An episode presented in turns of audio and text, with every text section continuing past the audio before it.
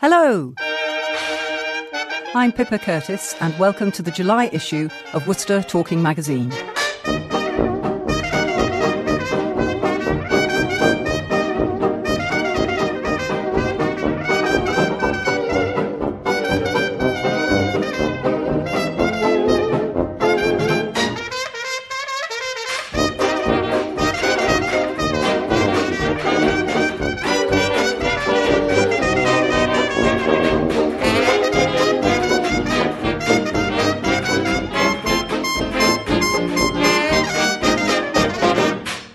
Was the Bratislava Hot Serenaders, a 21 piece band from Slovakia. If you missed their visit to Worcester last weekend, they'll be in Dudley on the 21st of this month. With me in the studio today, however, are Catherine Neal and Phil Lee. On the other side of the glass is our redoubtable engineer and producer for this evening, John Plush. I suspect he won't thank me for saying that, but a lot of credit for this edition of the magazine must go to John as he has supplied all the pre recorded items we're including, as well as sourcing the opening and closing music and offering additional articles as well. So thank you, John. As you will be aware, this is the first magazine edition our team have put together. So we would love as much feedback as possible from all our listeners. For whilst we select what we hope you might want to listen to, it is after all your magazine, so we want the content to reflect your preferences.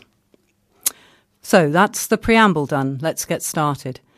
We've tried to put together an edition that has some themes running through it, one of which is railways. And to kick us off, Phil is going to read a poem called, very appropriately, Opening Hymn. I'm very interested in railways, as those of you who have heard the talking newspaper may well know. And I'm going to start with this poem, which I guess must have been written in the middle of the 19th century, and it looks at some of the advantages and disadvantages of this new form of transport. If you will listen to my song, I'll not detain you long. On the 1st of May, the folks did throng to view the Oxford Railway. And to have a ride, what a treat! Father, mother, son, and daughter, all along the line like one o'clock, by fire, steam, and water. Riffum, tiffum, mirth and fun, don't you wonder how it's done? Carriages without horses run on the Hampton and Oxford Railway. From villages and from the towns, the gents and ladies flocked around, and music through the air did sound along the Oxford Railway. There was bakers, butchers, nailers too, lots of gentlemen in blue, and all did strive to get a view along the Oxford Railway. An old woman peeping at the line said I wouldn't care a farthing, but they destroyed my cottage fine and cut away my garden, where I so many years did dwell, growing lots of cabbages and potatoes, but worse than all, my daughter Nell went off with the navigators. In Ulster lives a bonny lass, I think they call her Nancy. She says a trip upon the line greatly would please my fancy. I will ride by steam and work by steam. By steam I'll on be hurried, and when I can a husband find, by steam I will be married. And when the line is finished at both ends, you may send your cocks and hens and go and visit all your friends, your ducks and turkeys, pigs and geese, to any part wherever you please. You may also send your butter and eggs, and they can ride who've got no legs by the Hampton and Oxford Railway. I wonder whether they'll produce a poem when HS2 is completed to sort of compare and contrast. I would be at all surprised. well, from wheels to heels. Mm. dodgy link. Catherine recently interviewed somebody who had completed the Worcester, Worcestershire Way and to make it more lively, we thought we'd make it more like a real interview. So I'm assuming Lorna, that's the person who was interviewed, Lorna's persona, and uh, reading her replies to Catherine's questions. So take it away, Catherine. Thank you. When temperatures in Britain reach the high 20s, many of us like the excuse to relax in the shade with a cool drink not Lorna Cameron from Martin Hussingtree, who undertook the Worcestershire Way, all 31 miles of it, last Friday, though she didn't exactly plan it to coincide with the heat wave. Along with two friends, Lorna was walking to raise money for St Richard's Hospice. And this is what Lorna had to say when I interviewed her on Sunday. Lorna, when did you decide to undertake the walk and why? It has been on my bucket list ever since I saw the ridge of the Abberley Hills stretching out in both directions when we moved to Martin Hussingtree 20 years ago. We live so near the M5 and the big urban sprawl around Birmingham, And yet, when you look at the ridge, you know that there's nothing beyond but glorious countryside stretching into Wales and beyond to the Irish Sea. The idea of walking it for a good cause, such as St Richard's, seemed the perfect combination. The older I get, the more I have come to appreciate the amazing work of the hospice and how fortunate we are to have such a good one on our doorstep. It was the untimely death of yet another good friend in the spring which made me decide that we should seize the day and do these things before it is too late. I happened to mention the idea to two dog walking neighbours, and Team Hussingtree was formed. What is the Worcestershire Way? Well, it starts in Bewdley and follows the ridge of the Abberley and Suckley Hills, ending in Great Malvern, having skirted around the top of the North Hill, the sting in the tail. It is not an ancient trail, but a path which follows the natural contours of the hills. Once you'd decided to meet the challenge, how did you train? I just decided to start walking most days and gradually increase my distance to see how far I got. I'm fortunate that we spend a lot of time in Devon. The coastal paths have been ideal training. Finally, we decided we'd better check our route and did two long sections of the walk. I would say anyone could do it. I had probably walked 20 miles three times in the month leading up to the walk you'll be amazed at how your body responds.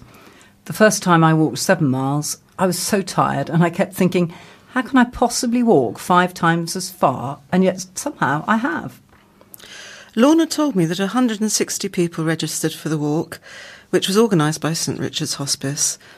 It was amazing how quickly everyone found their own pace, and for much of the walk we were on our own, aware that most were in front and just a few behind. Water was provided at intervals along the way, which of course was crucial on such a hot day. Abberley WI provided refreshments at the clock tower, and the Talbot at Knightwick provided lunch and welcome shade. There were even massages available for those with strained muscles. Lorna is keen that special mention should go to the proprietor of the village post office at Longley Green who stayed open for us stragglers as the water outside had run out, and even better, enabled us to go inside his wonderful air conditioned shop to buy an ice cream. Team Hussingtree started at 6am and arrived at the finish in Great Malvern three minutes before 9pm. What was the best thing about the day, Lorna? The best thing was just being outside on a beautiful day, from the cool and freshness of the early morning to the evening sun at the end of the day. I shall remember looking back at the ridge from Malvern and realizing one had walked along the entire length, almost as far as the eye could see. It was very special knowing that you had been privileged to see what I think is some of our most beautiful English countryside.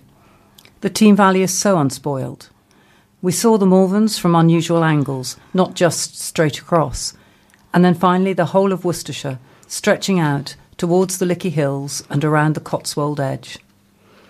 Any low moments? Oh, yes. Uh, Knightwick to Longley Green. The book says four miles, but it seemed to take forever. We definitely slowed down after lunch. And how did you feel when you'd finished? Light-headed, elated, and emotional. I had decided to walk in memory of my father, who had first introduced me to the Teme Valley, my father in law, with whom, as a family, we have done lots of walking, and Mike, the friend who had recently died. But there were other good friends who have died over the last ten years. It may sound rather morbid, but as a way of distracting myself from the fatigue of the last miles, I thought about them, remembering the happy times.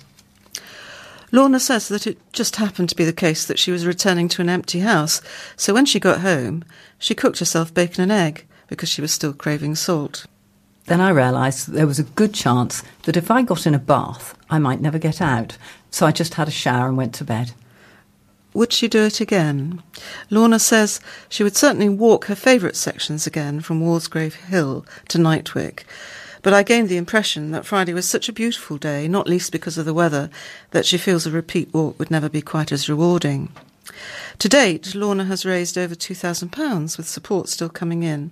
And if you would like to contribute, please go to the following website www.justgiving.com forward slash fundraising and look up Lorna Cameron. I have to say, greatest respect. I couldn't do 31 miles, and I consider myself a walker. I don't know about you two. 15 hours And, oh, on a, such and a hot day. And it's not just flat walking, it's No. up and down Up hills. and down, yeah. yeah. Right, putting Phil into bat again. Oh, I'm full of dodgy puns. Um, as you know, Phil is an ardent cricket supporter and spends a fair bit of his free time down at New Road. And this next piece is written by him after a particularly exciting day's action, which he wanted to try and convey. Yes, thank you, Pips. I've been a, uh, a cricket fan ever since my father took me to watch Tom Graveney in the 1950s when he played for Gloucestershire. I suppose inspiration's one of our themes this evening, and when I got home from watching this particular piece of sport, I felt moved to write this piece, and I'm happy to share it with you. It's called A Cricketing Masterclass. For the spectator, much professional sport is of a fairly ordinary nature. There are moments which transcend the commonplace, but they're relatively rare, unless the team or the individual is very special. Uh, Germany in football, perhaps Usain Bolt in sprinting, Venus or Serena Williams in tennis. And then there's the question of the immediacy of live sport as against media coverage, the texture of a memorable sporting occasion experienced as it happens at the event. Let's consider a very local illustration. It's the end of May at New Road County Cricket Ground in Worcester. The weather is warm, the crowd size adequate, the team are playing well. Opponents Leicestershire have put up an outstanding score of 376, a record for that county. Worcestershire might reach it, but something fairly outstanding will have to happen if they are to do so. Consider there are 11 batsmen. If the effort is shared evenly, each one will have to score over 30 runs. Either that, and cricket doesn't generally work that way, or someone will have to make a very big score and quickly, for this is a limited overs game. The man in whom local hopes are centred is Moeen Ali, an international player, talented, exciting, a potential match winner. As he settles to bat, the atmosphere is suffused with expectation, breaths are held. He is caught out almost straight away. The atmosphere deflates. Disappointment cleanses the air of optimism. Onlookers share doubt and unease. You can't hear all their words, but you know what they convey. And then in comes a player new to us, an Australian, Callum Ferguson, for his first game for the county. We don't really know him or what he can do, but we know that Australians relish this sort of situation, so we transfer our hopes from the known to the unknown. He starts well, very well. And as the runs accumulate, something else happens. It's the building of a vibration composed of excitement, delight, even awe. It has a musical quality, that of an anthem. It starts with the crowd, and then, as if turning full circle, it energizes that crowd. It alerts and then impresses itself on the players of both sides, conveying for Worcestershire's batsmen motivation, inspiration. For Leicestershire, it's an insidious element of doubt. Can Worcestershire, can this young man in particular, really reach this daunting target? The stream of runs is now a torrent. The hitting is crisp, confident, powerful. The sound of a cricket ball being hit truly and hard is unmistakable, as is the crack thud of the ball having evaded the fielders, smacking into the boundary board. These sounds are the keynotes of the soloists, and Callum Ferguson is now both solo instrumentalist and conductor. Moreover, they are notes in perfect harmony with the orchestration provided by those who were the audience but are now actively playing a crucial part. Gone now are the novels, the crosswords, the knitting, the magazines, so much in evidence earlier as we called on the props that we watchers use to fill the pauses that cricket inevitably brings. The mobile phones that demanded so much attention earlier are now discarded. Now we are involved. We know this game is on the verge of becoming an I was there moment, and we're right. Each run begets an accompanying passage of musical delight, sixes with arresting notes of joy and incredulity. These reactions will reach an even sharper intensity at each major milestone 50, 100, 200, 250, nearly there, there. Ferguson will score 192, others the balance. He will be caught by the wicketkeeper just seven runs short of victory, but by then the tide is irreversible. He will be clapped and cheered back to the pavilion, the crescendo of cheers sitting oddly beside the disappointment, elation next to deflation, team victory alongside individual disappointment. For Callum, the pride in his 192 is offset by the sense of having been but a few grace notes from that magic 200. He has beaten a 25 year record for the county, but he won't know that yet as he leaves the field. The performance is finished. This match might have been no more than the equivalent of a community sing-along. Social, sociable, fun, forgettable. Most matches are, and maybe the next match will be just that. But this, this has been grand opera. I think you've missed your um, forte. No, what's your vocation? That's just a stunning piece of writing. How kind. Can you please do another one for next time? Lovely. I feel anything that's going to come after will be a bit lackluster. Um, and it's me, unfortunately. i am going to read an article by Caitlin Moran, which appeared recently in the Times magazine. It's about giving blood. Don't worry, there's nothing squeamish in it, just a light-hearted look into something I think that's rather special and perhaps undervalued. All church halls smell the same a combination of hot dust, floor polish, and tea. All church halls sound the same whether they're holding a jumble sale or collecting votes on polling day. A polite British murmur, occasionally punctured by a baby yelling, and the sound of the pensionable samovar clanking into action. But today the church hall looks different. There are two huge blood donation vans in the car park, and inside a bustle of nurses in blue tabards servicing twelve reclining chairs where people lie, giving blood. Outside, it's beautiful. Swifts, dolphins scream as they chase insects. Horse chestnuts are in full bloom. But in here, people have given up picnics, walks, lunch hours, and housework to give a pint of blood, to be kept in plastic bags, carefully labelled and stored in refrigerated units until needed. One man has brought his toddler with one hand he keeps a bottle jammed in her mouth, while the other arm is tethered by a needle. Another man, in a suit, turns up. He looks as if he spends most of his day shouting at people on the phone, making big things happen. He has an air of peevishness, as if in his time he sent back a lot of soup in restaurants. Today, however, he sits patiently on a chair waiting. He is greeted as a regular. Here, he's taking a holiday from being a bit of a bastard. It looks like a relief to him, as if maybe most of the time he has too much blood from all the red wine and steak, and it's quite calming to have it drained away and put to use inside someone less driven. I haven't given blood for, goodness, 18 years. First there were babies, then work, and then, there I admitted, I was probably too drunk. I know why I want to give blood. I have no religion, but to donate feels like an act of thankfulness. It is fascinating to be this useful. I'm taken into a booth by a nurse who does a finger prick and drops a bead of blood into copper sulfate. Iron test, she says. The bead sinks. My blood is heavy with iron. How amazing to be full of metal to see it. On the reclining chair, the needle is bigger than I remember it, hollow, like a tunnel, being pushed into a ring road of arteries and veins. I make myself watch because this is interesting too. It hurts as much as pulling out a single eyebrow hair.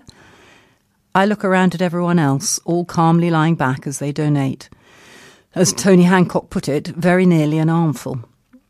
I'm surprised when I start to cry. It's one of those cries that just enters with no warning, like when Rick Mayall used to make a cameo in Blackadder. It's because in the past few years we've been led to believe that we're a bit harried, a bit unyielding, that the world is going to hell in a handbasket, and the smart thing to do is to harden your heart and look out for yourself. We've split into camps, tribes. To begin to talk is to fall into an argument and reveal yourself as someone else's problem or enemy. Baby boomers are pitted against millennials, leavers against remainers. And yet, even in our furiously bonded groups, we've never felt more anxious or alone. Along with sparrows, bees, and skylarks, it feels as if love is in decline too. You do not see it around so much anymore. You do not open the door and hear it singing. But here, this room is full of the least talked about love love for someone you've never met. Here is a system set up without profit or material reward, based on a simple idea of a country never wanting to see someone bleed out on a table when there were a thousand people out there who would have given their blood in a literal heartbeat if they'd been asked. This is where you are asked. This is where you can lie on the bed and scrunch your hand into a fist over and over, sending all the luck in the world to the team who will, one day, one terrible, unlucky, critical day for someone, broke, break open the seal on your bag and try to keep someone alive. Maybe this heartbeat will turn someone's lips from blue to pink again, bring back a mother or a father or a child. All the calmness and love in this room is being sent into some furious, terrified future in A&E that you will never know about, but you will be the magic that stops a life from being undone. Perhaps the life of someone you know, perhaps your own. Perhaps you're not donating at all, but lending, as others once maybe lent to you. The church hall, the vans, the nurses, the donors, the samovar clanking. Britain thinks it's having an identity crisis, but a country is simply what it does, and it does this in church halls like this, smelling of hot dust and love. So, perhaps a bit flowering over the top, but as a fellow blood donor, it resonated with me. That's a very powerful piece of writing, Pippa. Oh, I thought so. Yeah. Um, and I did do just a little bit of research afterwards because it made me interested in you know the history of blood donating, and I took down a few little points. It won't take long. We'll just share with you about facts. Um, would either of you know when the first human to human transfusion took place? No. No. No. 1818. Um, the British obstetrician James Blundell injected a patient suffering from internal bleeding with about 12 ounces of blood from several donors. Sadly, the patient died, but he did show initial improvement. I don't think much really happened, you know, successfully for the next 80, 90 years, but the two significant developments came at the beginning of the 20th century. First of all, with the discovery of different blood groups and the realization that you had to have compatible blood. Um, it, and also, what was discovered was that adding sodium citrate to blood prevented it clotting. Doing this and refrigerating it made it possible to store blood, and the concept of blood blanks was developed. And that happened during World War One. So there were, you know, it helped a few people there. Um, the first volunteer blood donating service was established in London in 1922, and in 1948, the development of the plastic bag revolutionised the service. So I as I say, being a blood donor, I, I that quite a fun article. Well, not fun, but anyway, right, it's time for something a little different. John Plush has been out and about, and he wandered into the literary world of Worcester, where he met up with one of our local authors, Angela Lanyon. Here's what he found out.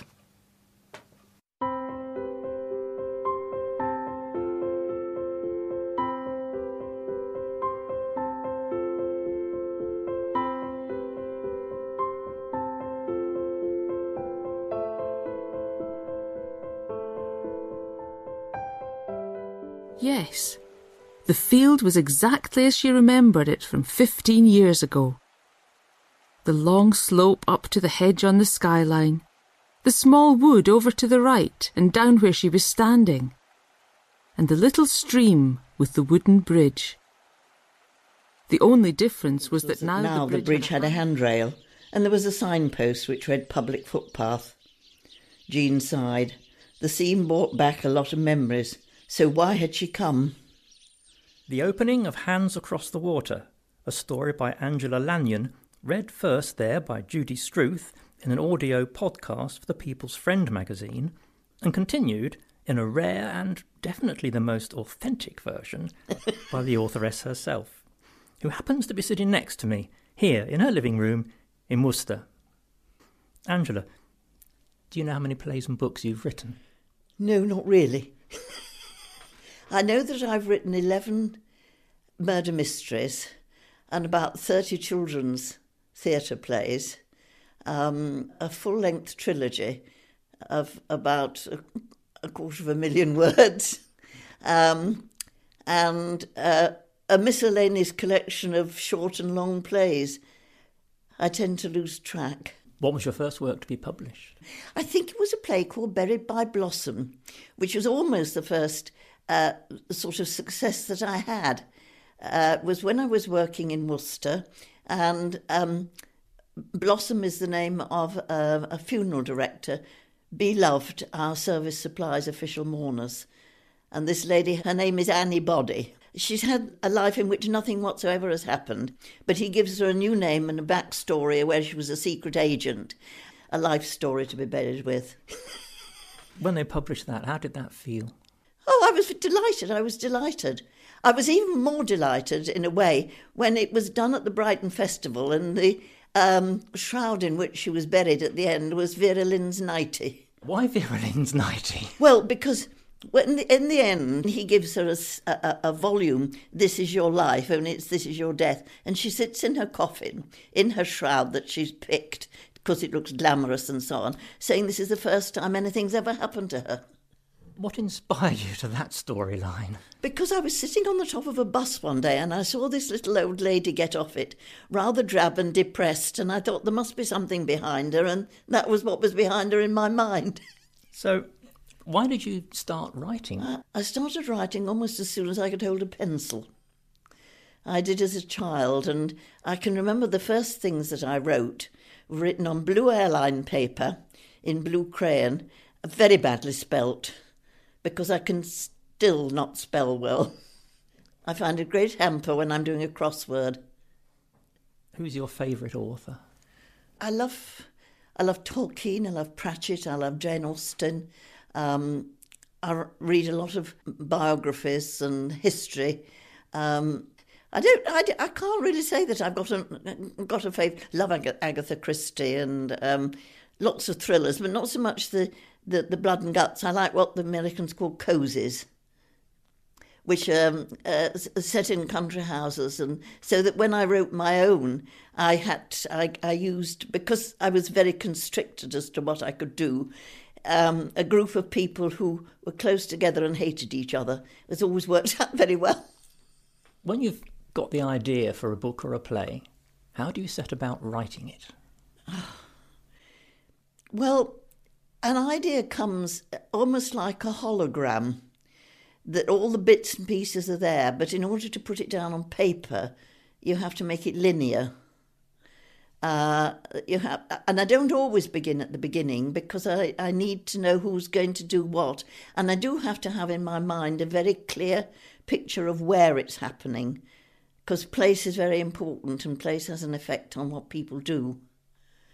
So I suppose that I think um, when I get an idea, I have to uh, nail down the place first and then the kind of people that might be in that place and then let them work against each other. I, I make quite a lot of notes. I used to make an awful lot of notes for children's theatres, but I don't make quite so many now because I can see my way more clearly. You were educated in Sheffield, but you've lived here for some 46 years. Yes. Um, how many characters are any of your characters and places in your books based on people and places you know around here? Uh, I suppose as the characters are. They're not actually. They're, they're characteristics of people which then become amalgamated with characteristics of other people. Because whenever you you meet somebody, you, you, you take away something and you leave, you leave something. It's kind of forensic in a way that you exchange genes and bits of things and ideas, and so those all go, those all grow together. Um, places I'm not too sure about. I think places are more Scotland, where I lived for a long time, Wales, where I lived for a long time, Cornwall, where I come from and have lived. Um, and also bits and pieces that I pick up out of articles in the newspaper, things that seem to me interesting. There was one um, which was really quite extraordinary. I think it was the second murder mystery that I wrote. It was called A Taste for Murder. And one of the um, characters had just come back from, she was um, uh, an environmentalist and she'd just come back from Brazil and all about the Brazil nuts and so on, which were actually kind of crucial to the story. But um, one of the other characters was allergic to peanuts, and the murder was committed. And I, this is giving it away to everybody who sees it in the future, because the, the, the young man actually took a mouthful of peanuts and ate them, and then kissed her, and she went into anaphylactic shock. And this, in fact, I read in the paper a couple of months later, did actually happen to somebody. Gracious. Many of our listeners will be regular users of talking books. And as we heard earlier, Hands Across the Water is an example of one of your short stories that's been recorded in that form. I'm interested in how you feel about how the talking book handles the transition from the printed word to the spoken word. I think it's a very good idea.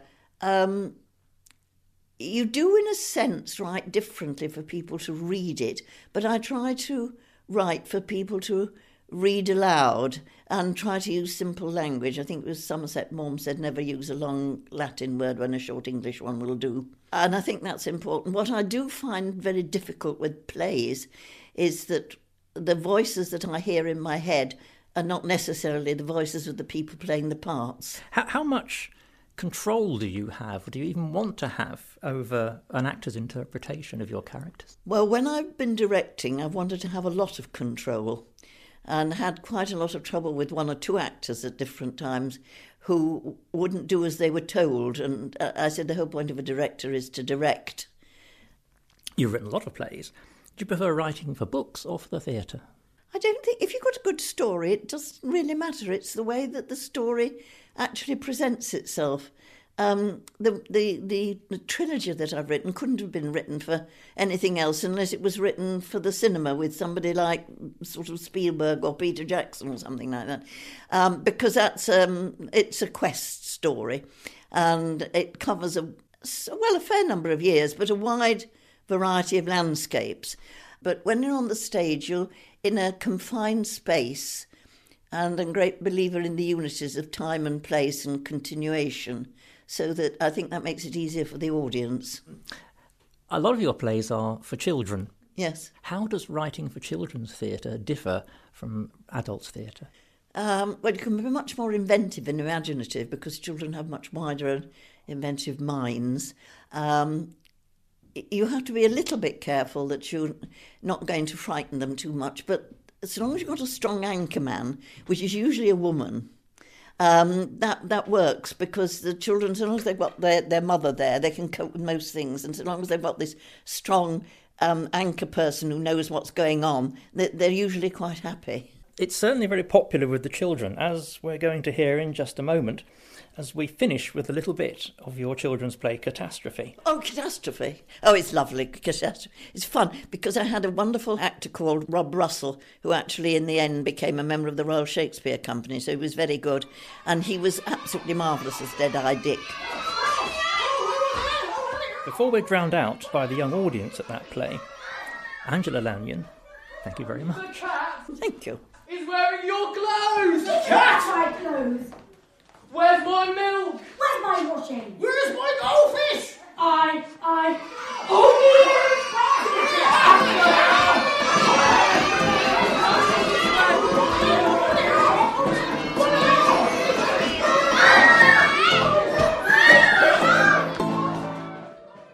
Well, that was uh, that was loud and quite fun. I hope for everybody. It was an excerpt from the Norbury's Theatre's version of the children's play Catastrophe by local author Angela Lanyon, who was talking there to John Plush. And many thanks to the People's Friend magazine for letting us use part of their podcast. Right, you've had enough of my voice. It's Catherine's turn, and I'll let her introduce this next section. Thank you, Pippa. Um, I've put some poems together, um, to be, which we're going to all take a turn at reading, um, and I've taken as a common theme high summer, with an additional dimension in some of them, the high summer of a hundred years ago, that is to say, round about July 1918, which was, of course, the final summer of World War One, when fighting was continuing alongside a gathering sense of grief and of the sheer number of casualties. Um, and it does seem to me that in some of these poems, as you as you'll hear, the beauty of an English summer, just like the one that we're experiencing at the moment, underlines the melancholy of loss and of passing time. And I'm going to start with a poem by Ivor Gurney, who was born in Gloucester. Um, and his poetry frequently refers to our part of the country. Um, Gurney was a combatant in World War One. Um, he'd studied composing at the Royal College of Music before the war, and he also took up writing poetry. He did survive the war, but he suffered psychologically, and in, in, in fact, very sadly, he was never to recover fully. He died in a mental hospital in 1937. This poem is called Near Midsummer. Severn's most fair today, See what a tide of blue she pours, and flecked alway with gold, and what a crew of seagulls, snowy white, float round her to delight villagers, travellers. A brown thick flood is hers, in winter when the rains wash down from midland plains, halting wayfarers, low meadows flooding deep with torrents from the steep mountains of Wales and small hillocks of no degree streams jostling to the sea, wrangling yet brotherly. Blue June has altered all. The river makes its fall with murmurous still sound past Priding's fairy ground and steep down Newnham cliff. O boys in trenches, if you could see what any may escaping town for the day, strong Severn all aglow, but tideless, running slow, far Cotswolds all a shimmer, blue Bredon leagues away, huge Malverns farther, dimmer, then you would feel the fire of the first days inspire you, when despising all save England's honours cool, you dared the worst for her, faced all things without fear, so she might stand alway a free mother of men, high queen as on this day. There would flood through you again the old faith, the old pride, wherein our fathers died, whereby our land was builded and dignified. Um, so there, Gurney talks to the boys in the trenches. Uh, the next poem is dated July 1917, and it's by Rose Macaulay, uh, an established writer who, during World War One, worked in the British propaganda department, and later on during the war, she also worked as a nurse and as a civil servant in the War Office. And her poem here uh, offers a voice, interestingly, not from the trenches, but from those who stayed at home and experienced the war in that way. And this poem is called Picnic, with the subtitle of July 1917. We lay and ate sweet hurt berries in the bracken of hurt wood. Like a choir of singers, singing low, the dark pines stood. Behind us climbed the Surrey hills, wild, wild in greenery. At our feet the downs of Sussex broke to an unseen sea. And life was bound in a still ring, drowsy and quiet and sweet, when heavily up the southeast wind the great guns beat. We did not wince, we did not weep, we did not curse or pray. We drowsily heard, and someone said, They sound clear today. We did not shake with pity and pain, or sicken and blanch white. We said, If the wind's from over there, there'll be rain tonight. Once pity we knew, and rage we knew, and pain we knew too well as we stared and peered dizzily through the gates of hell. But now hell's gates are an old tale. Remote the anguish seems. The guns are muffled and far away, dreams within dreams. And far and far of Flanders mud and the pain of Picardy, and the blood that runs there runs beyond the wide waste sea. We're shut about by guarding walls. We've built them lest we run mad from dreaming of naked fear and of black things done. We're ringed all round by guarding walls, so high they shut the view. Not all the guns that shatter the world can quite break through. O guns of France, O guns of France, be still, you crash in vain. Heavily up the south wind throb dull dreams of pain. Be still, be still, south wind, lest your blowing should bring the rain. We'll lie very quiet on Hurt Hill and sleep once again. Oh, we'll lie quite still, nor listen, nor look, while the earth's bounds reel and shake, lest battered too long, our walls and we should break, should break. Thank you, Catherine. So, what happened to those who survived and came home from the trenches? The next reading is from a short novel, J.L. Carr's A Month in the Country, first published in 1980 and shortlisted for the Booker Prize in that year. The main character and narrator is a soldier who is struggling in 1920 to recover some normality. He has retrained as an art restorer and he has been commissioned to uncover a medieval wall painting in a remote church in Yorkshire. This is near the beginning as he wakes up for the first time in the church tower where he is to sleep. That first morning, I rolled up my blanket and, avoiding the bell rope, walked across to the south window and pulled away my coat hitched across to keep out the rain. It was a simple two light window, unglazed, of course, with a simple mullion strong enough to take my weight. The rain had ceased and the dew glittered on the graveyard grass. Gossamer drifted down air currents. A pair of blackbirds picked around after insects. A thrush was singing where I could see him in one of the ash trees. And beyond lay the pasture I had crossed on my way from the station, with a bell tent pitched near a stream, then more fields rising towards a dark rim of hills. And, as it lightened, a vast and magnificent landscape unfolded. I turned away. It was immensely satisfying. Then I unpacked my food store tea, marge, cocoa, rice, a loaf, thinking that I should need to scrounge a couple of tins with tight lids to keep the stuff airtight. I primed my stove with meths, fried a couple of rashers, and made a thick sandwich. It was very pleasant sitting on the boards, leaning against a wall, because through my window I could still see the hills heaving up like the back of some great sea creature, dark woods washing down its sides into the vale. And then, God help me, on my first morning, in the first few minutes of my first morning, I felt that this alien northern countryside was friendly, that I'd turned a corner, and that this summer of 1920, which was to smoulder on until the first leaves fell, was to be a propitious season of living, a blessed time. I told myself that I didn't care how long the job took me, what was left of July, August, September, even October. I was going to be happy, live simply, spend as little as paraffin, bread, vegetables, and a bit of bully beef now and then might cost me. The marvellous thing was coming into this haven of calm water and, for a season, not having to worry my head with anything but uncovering their wall painting for them. And afterwards, perhaps, I could make a new start, forget what the war and the rows with Vinny had done to me, and begin where I'd left off. This is what I need, I thought, a new start, and afterwards, maybe I won't be a casualty any more. And we finish this section with two very recent poems both of which share some themes and ideas with the earlier ones. First of all, a poem by Helen Dunmore from the collection Inside the Wave, published shortly after her death in June last year. The Duration. Here they are on the beach, where the boy played for 15 summers, before he grew too old for French cricket, shrimping, and rock pools. Here is the place where he built his dam year after year.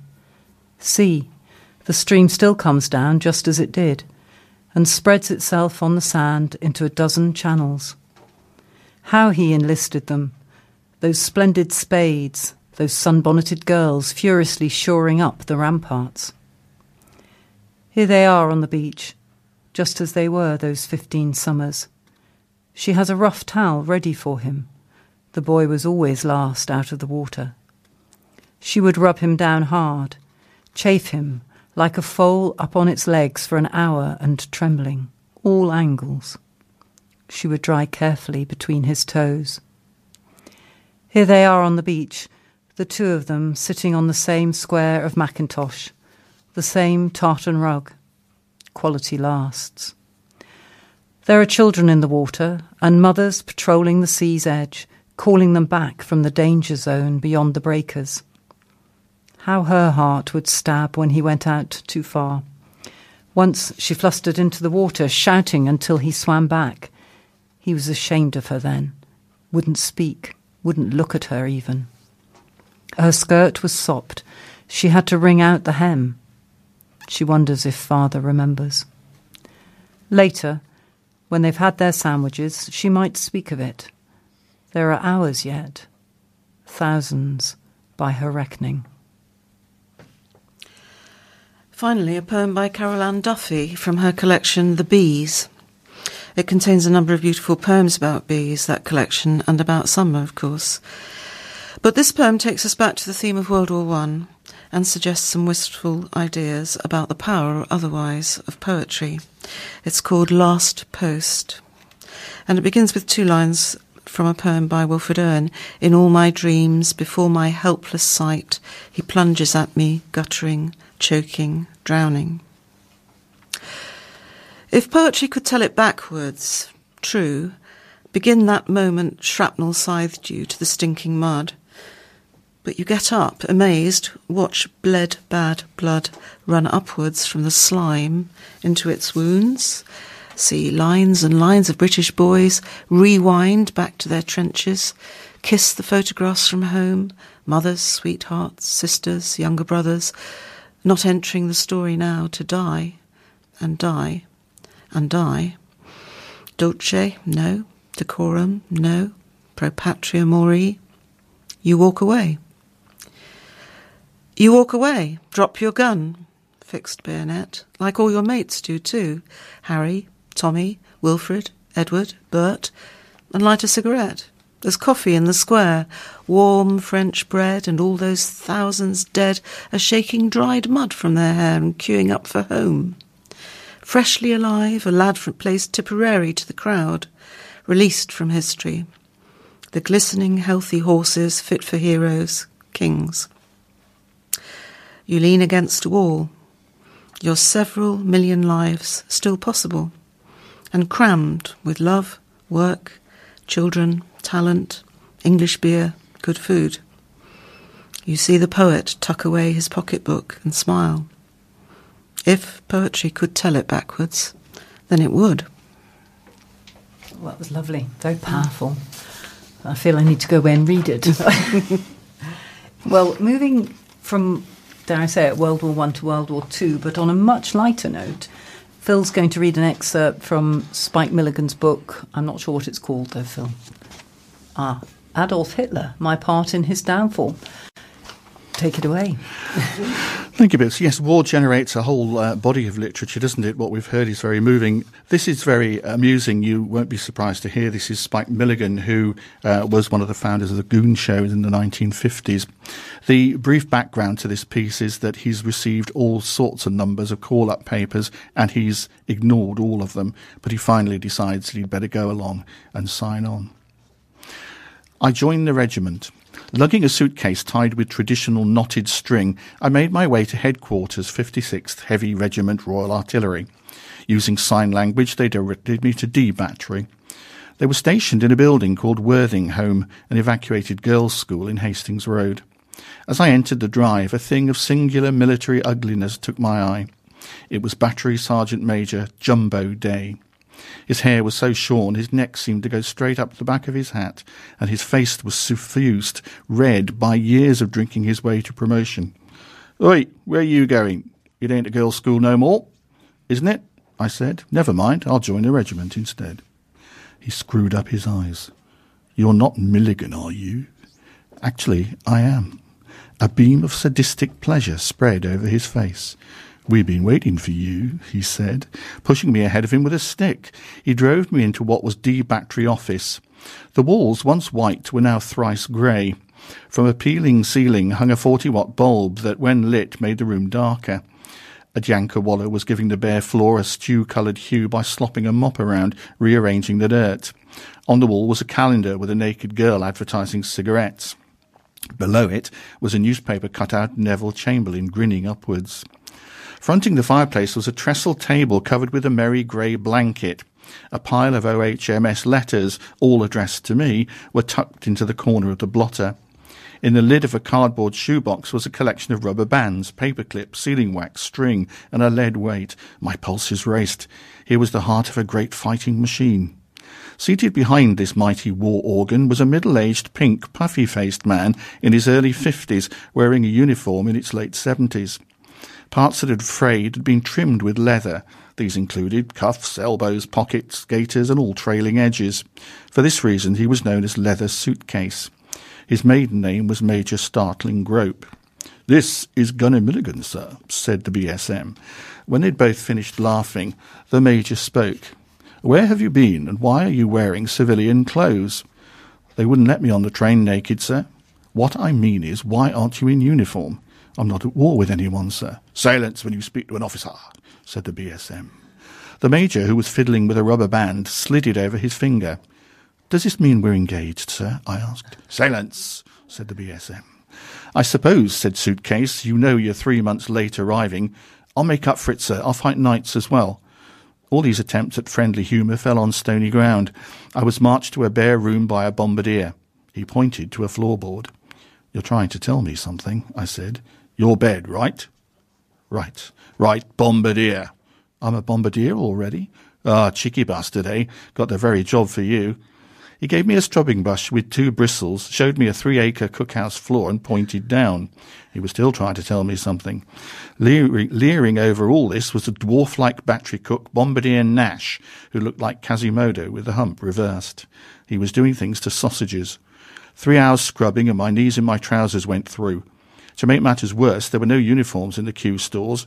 I got a racy figure on guard, dark blue trousers gone at the knee, blue double-breasted chalk-striped jacket, lemon shirt, lemon shirt and white tie, all set off with a steel helmet, boots and gaiters. It wasn't easy. Halt! Who goes there? I challenge. When they saw me, the answer was piss off. I had to be taken off guard duties. In time, I got a uniform. It made no difference. Well, it was light-hearted, wasn't it? it was indeed.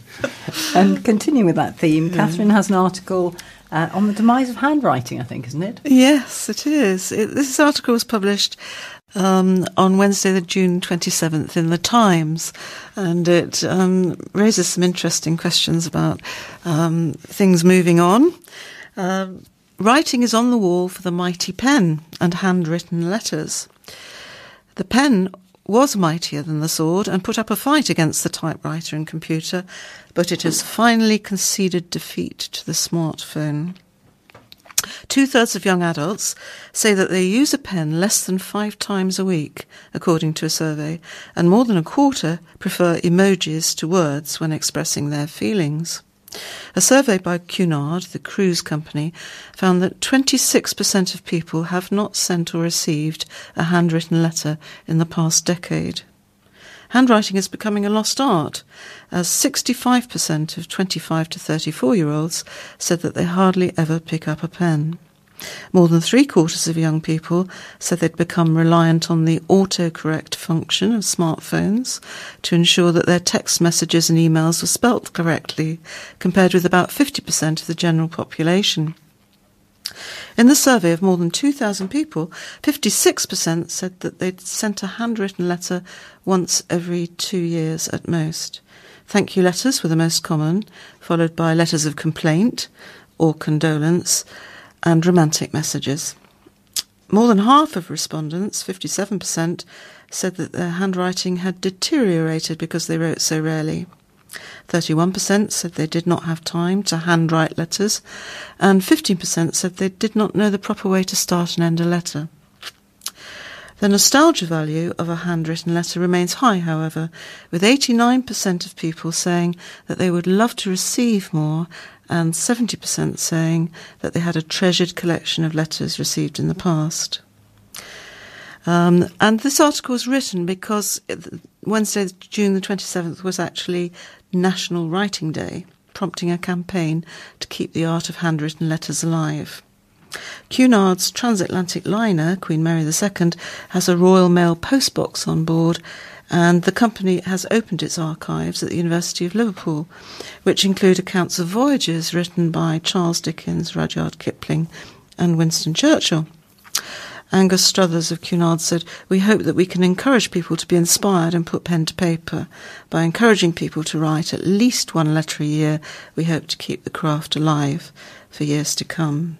And I have to say, the pleasure of receiving a handwritten letter oh, uh, is very great. It is. Yes. I had one this week, and it was like gold. I mean, yes, I know. I can't remember the last time I had a handwritten. It is letter. extraordinary, isn't it? It That- is. And you know, our ch- well, my children particularly, I suspect they might get one a year, and it's probably from me. It's extraordinary. Yes. And I am finding writing my signature a lot harder. Well, I was going to say I found my handwriting has got, Yes, it has got deteriorated, lazier. hasn't it? Yes. Oh dear. Well, let's move on. We have John to thank for this next article. Uh, uh, it's a piece written by Bill Bryson, and it's about Birmingham, which is, I think people have a sort of love hate relationship, really. So it goes The last time I was in Birmingham was in 2008, when Campaign for the Preservation of Rural England launched an anti litter campaign called Stop the Drop and they sent me to all three party conferences to try to drum up support. It was a strange experience. I went first to Bournemouth and to talk to a small group of Lib Dems. So small, in fact, that we could have held the meeting in the hotel lift and still had room for the sandwich trolley. But in 2008, the Lib Dems were hopelessly inconsequential. People forget that that is essentially their default mode, so it didn't greatly matter. Then I went to Manchester for a breakfast with Labour MPs, but nobody turned up. Honestly, not one person. So that was a magnificent failure although we did get to take a lot of donuts home. That left just the Conservatives in Birmingham. They gave us a slot at the conference itself, which seemed much more encouraging. This was my chance not only to address the Tory faithful, but the whole nation on television, so I worked really hard on my speech. On the day itself, I went to the conference centre in Birmingham, was dusted lavishly with makeup, and positioned in the wings. When I was introduced, I strode onto the stage to the lightest applause ever heard in a public place. There were only about 30 people in the auditorium. Six were conspicuously asleep, and the rest, I think, were dead. I was sorely tempted to say, Shall I start now, or shall we wait for the body bags to get here? I gave my speech and departed without disturbing any of those who were still breathing. I learned later that that's the way party conferences always are the only time the seats fill is when the leader speaks. Afterwards, I walked back to the station through Victoria Square and up New Street, all now cosily pedestrianised. I couldn't believe how improved the city was. It occurred to me then that I should come back one day and have a better look. And now was that day. The first time I came to Birmingham, I had never seen a city that was this ugly on purpose. Where I came from, there was plenty of ugliness, but it was mostly accidental. This looked built to be ugly, and indeed it was. The culprit was a man named Sir Herbert Manzoni, city engineer from 1935 to 1963, who thought old buildings more sentimental than valuable and wanted to build an entirely new Birmingham. He is the man who filled the city with inner ring roads, dank pedestrian subways, massive transport interchanges, and brutalist tower blocks in short, made Birmingham as horrible a place as you could find. At the Birmingham Museum and Art Gallery, there is a fascinating room devoted to Manzoni's vision. It contains a giant model of a proposed civic quarter in a style that might be called Canberra meets Nazi Nuremberg. On the walls overlooking the model are visionary drawings, beautifully drafted, showing park like motorways cutting through the city lined on both sides with avenues of high rise public housing, all surrounded by lots of greenery. A good, a good deal of it actually looks quite exciting. The problem is that most of it was never built, and the parts that were built didn't gleam for long. Within 25 years, more than 200 council tower blocks had serious structural problems, and most have since been torn down. Manzoni demolished many of Birmingham's best buildings but mercifully spared the Museum and Art Gallery. It remains a most wonderful institution, and it has the best and most stylish museum cafe in the universe. Any of you been there? I haven't. I spent a couple, a happy couple of hours prowling through its many galleries, then went out and had a good tramp through the city, impressed by its improvements. Birmingham really has made great strides in restoring itself to agreeableness, but I'm afraid those days are coming to an end. Just after my visit, the age of austerity caught up with the city in a big way, as the council announced massive spending cuts. Under the new plans, two thirds of city employees will be made redundant. The new 189 million central library, opened in 2013, will have its staffing levels halved and its opening hours reduced from 73 a week to 40. Across the city, football pitches and play areas will be closed. CCTV cameras will no longer be monitored continuously. Birmingham, instead of becoming a greener, cleaner, more congenial place, will be dowdier, dirtier, and more unsafe. I love a city with vision. In 1660, Parliament passed into law an act for a perpetual anniversary Thanksgiving on the 9th and 20th day of May. And the reason?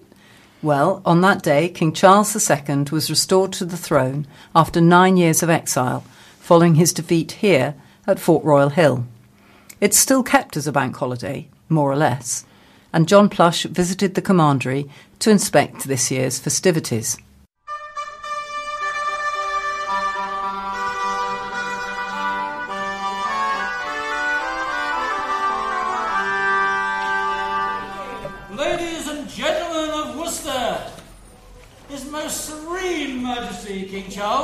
You thank you. Enjoy your chocolate. Game over. and We'll see you next year.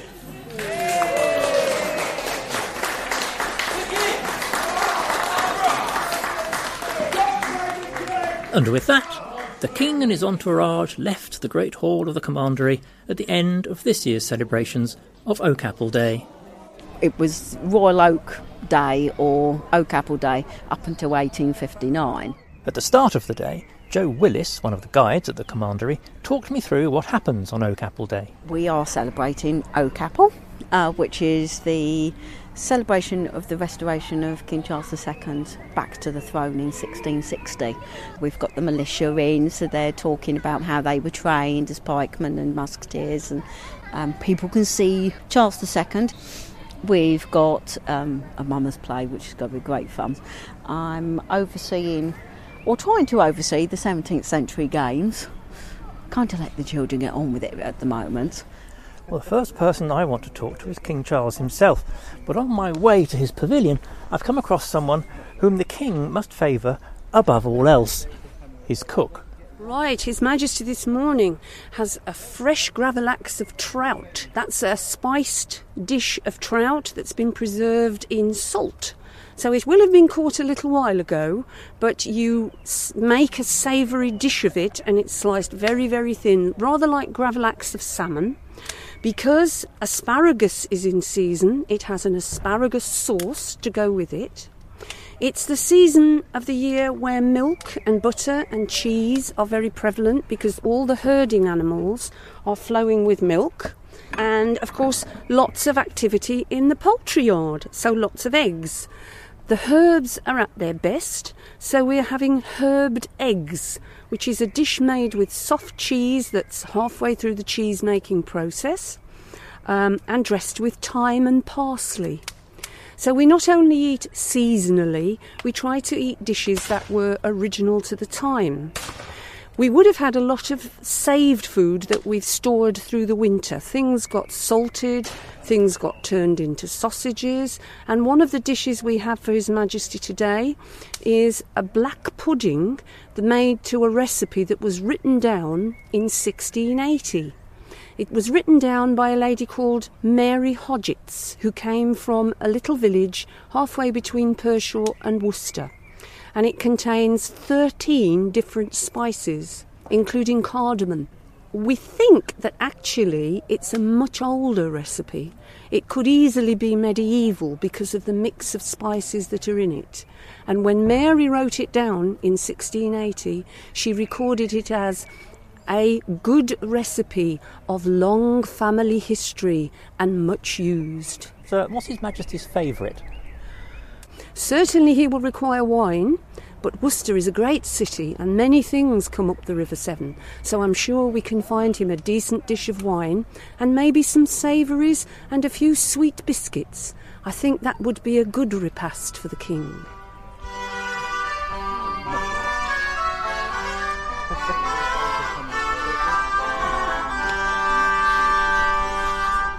And I'm here actually now with, with King Charles II.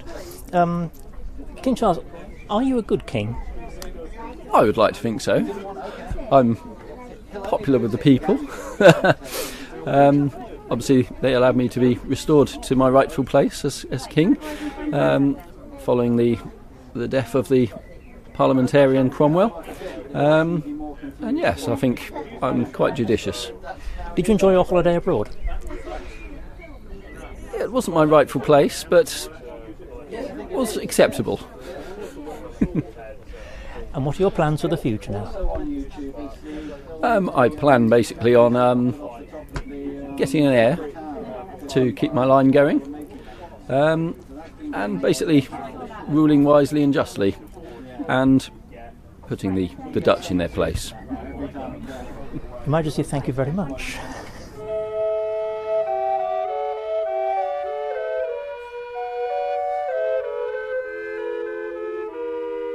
So I'm confronted with a gentleman here, nice bushy whiskers and a bright red jacket. I'm, I'm a typical 17th century musketeer. Um, the red coat is what came from when they had the new model army, so they gave them a uniform. Until then, there wasn't a uniform. So red was the cheapest dye around, so British Army being what it was, even though it was newly founded, the cheapest possible. 17th century, they hadn't got any money anyway. They spent it all in the war. But the breeches, typical boots. I've got bucket top boots. A sword, which I don't use very much. I use it for chopping up wood or uh, cutting up a bit of meat. But actual fighting, no, it's more of um, comfort than anything else. Around me is a bandolier. What are these made of? These little. Little, little wooden um, cartridges. Each one carries gunpowder, enough for one shot. So that's it. And then the musket. This one it's a slightly newer musket than the other ones. There's a matchlock musket and a flintlock musket. This is a flintlock, and the other ones had a match piece of burning string, so that was a matchlock. But this one, you just put powder into a slot, you close that up, then you turn the gun around, you put one of your bandoliers, you pour the powder down, then you put a piece of wadding down. You take out this ramrod and then you go and ram it home. That compresses the wadding on top of the gunpowder. And then you get a musket ball, put that down, and then you're ready to fire. So when you do it, you hold it up and then you pull the trigger and it makes a spark, sets off the gunpowder in there. Um, big bang and a flash comes out the end of the barrel, along with the musket ball. okay. Thank you very much. All right, cheers then.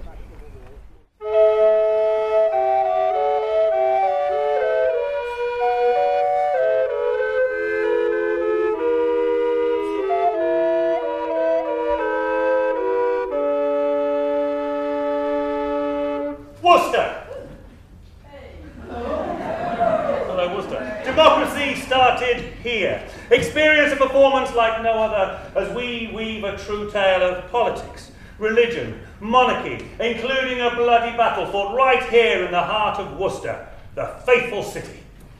Civil War stories. Stars. Charles I. Civil War Stories is a dramatised chronicle of the events surrounding and during the English Civil War, in which Jonathan Darby and Claire Warboys of the Swan Repertory Company are playing all the parts, spanning several centuries, and with very little rehearsal. Jonathan, how long have you been rehearsing this? Well, we started a couple of months ago. It's been sort of quite bitty, really. So we, we rehearsed it only for about three or four days, didn't we? And then we did it at a couple of high schools in Worcester.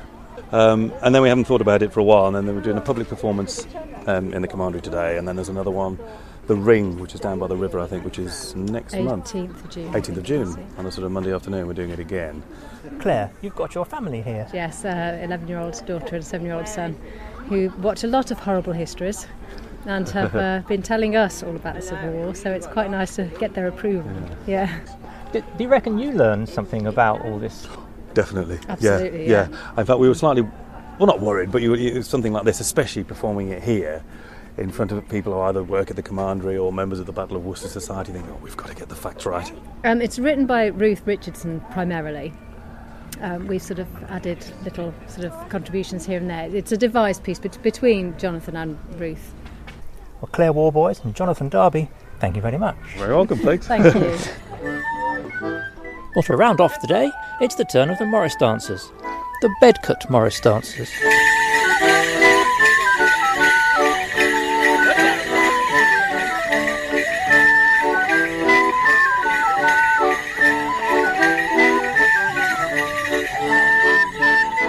Chris Burton's the squire of Bedcote Morris. Chris, you come from Stourbridge. Why Bedcote? Bedcote is the old manorial name for what became Stourbridge in later years. Originally, there was a Bedcote Manor. The name survives in a couple of manifestations. There's, a, I think, there's a Bedcote Drive in Stourbridge, and there's Bedcote Morris dancers. Craig Simmons is the choreographer. We start off by hitting sticks in a series of three, and that goes around two times or three times, I think. And then someone will do a figure of eight. That's repeated a couple of times, so more sticking. Then the second person will do a figure of eight around the other two. More sticking again, and then the third person will do a figure of eight. After that, the three put their hands in the middle and dance around for eight steps, and then back. Then they do sticking again, round in threes, and then they kind of put their sticks sideways in a triangle in the middle of them, and they dance around that and back again for eight steps and eight steps back. And then they do the clashing, and after that's finished, everyone jumps and faces outwards to finish.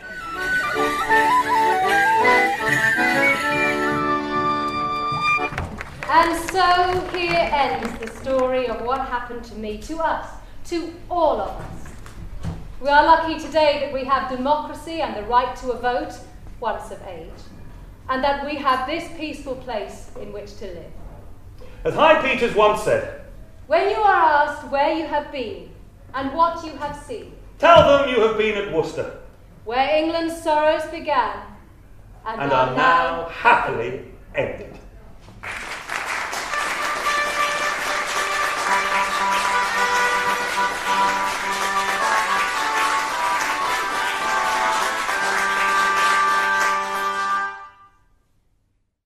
Well, um, earlier in the programme, we listened to some very moving but quite melancholy poems from World War One, and Catherine has um, gathered together, and Phil, I think, Mhm. a couple more, three Yeah. more, which they're going to read, and they're of a sort of lighter nature, I believe, and back to the railway theme. Is that right? Well, we're making a link with the previous po- poems um, about high summer and returning to poetry written during World War One with the first poem, Adlestrop, by Edward Thomas. Uh, Edward Thomas was a writer who died at the Battle of Arras in 1916, and the poem Adlestrop is a very famous poem. It's in fact um, purported to be the nation's 20th most favourite poem. Um, so I'm going to read that first, and then Phil is going to explore a different theme from with Adlestrop as his starting point. Yes, I remember Adlestrop, the name, because one afternoon of heat, the express train drew up there unwontedly. It was late June. The steam hissed, someone cleared his throat. No one left, and no one came on the bare platform.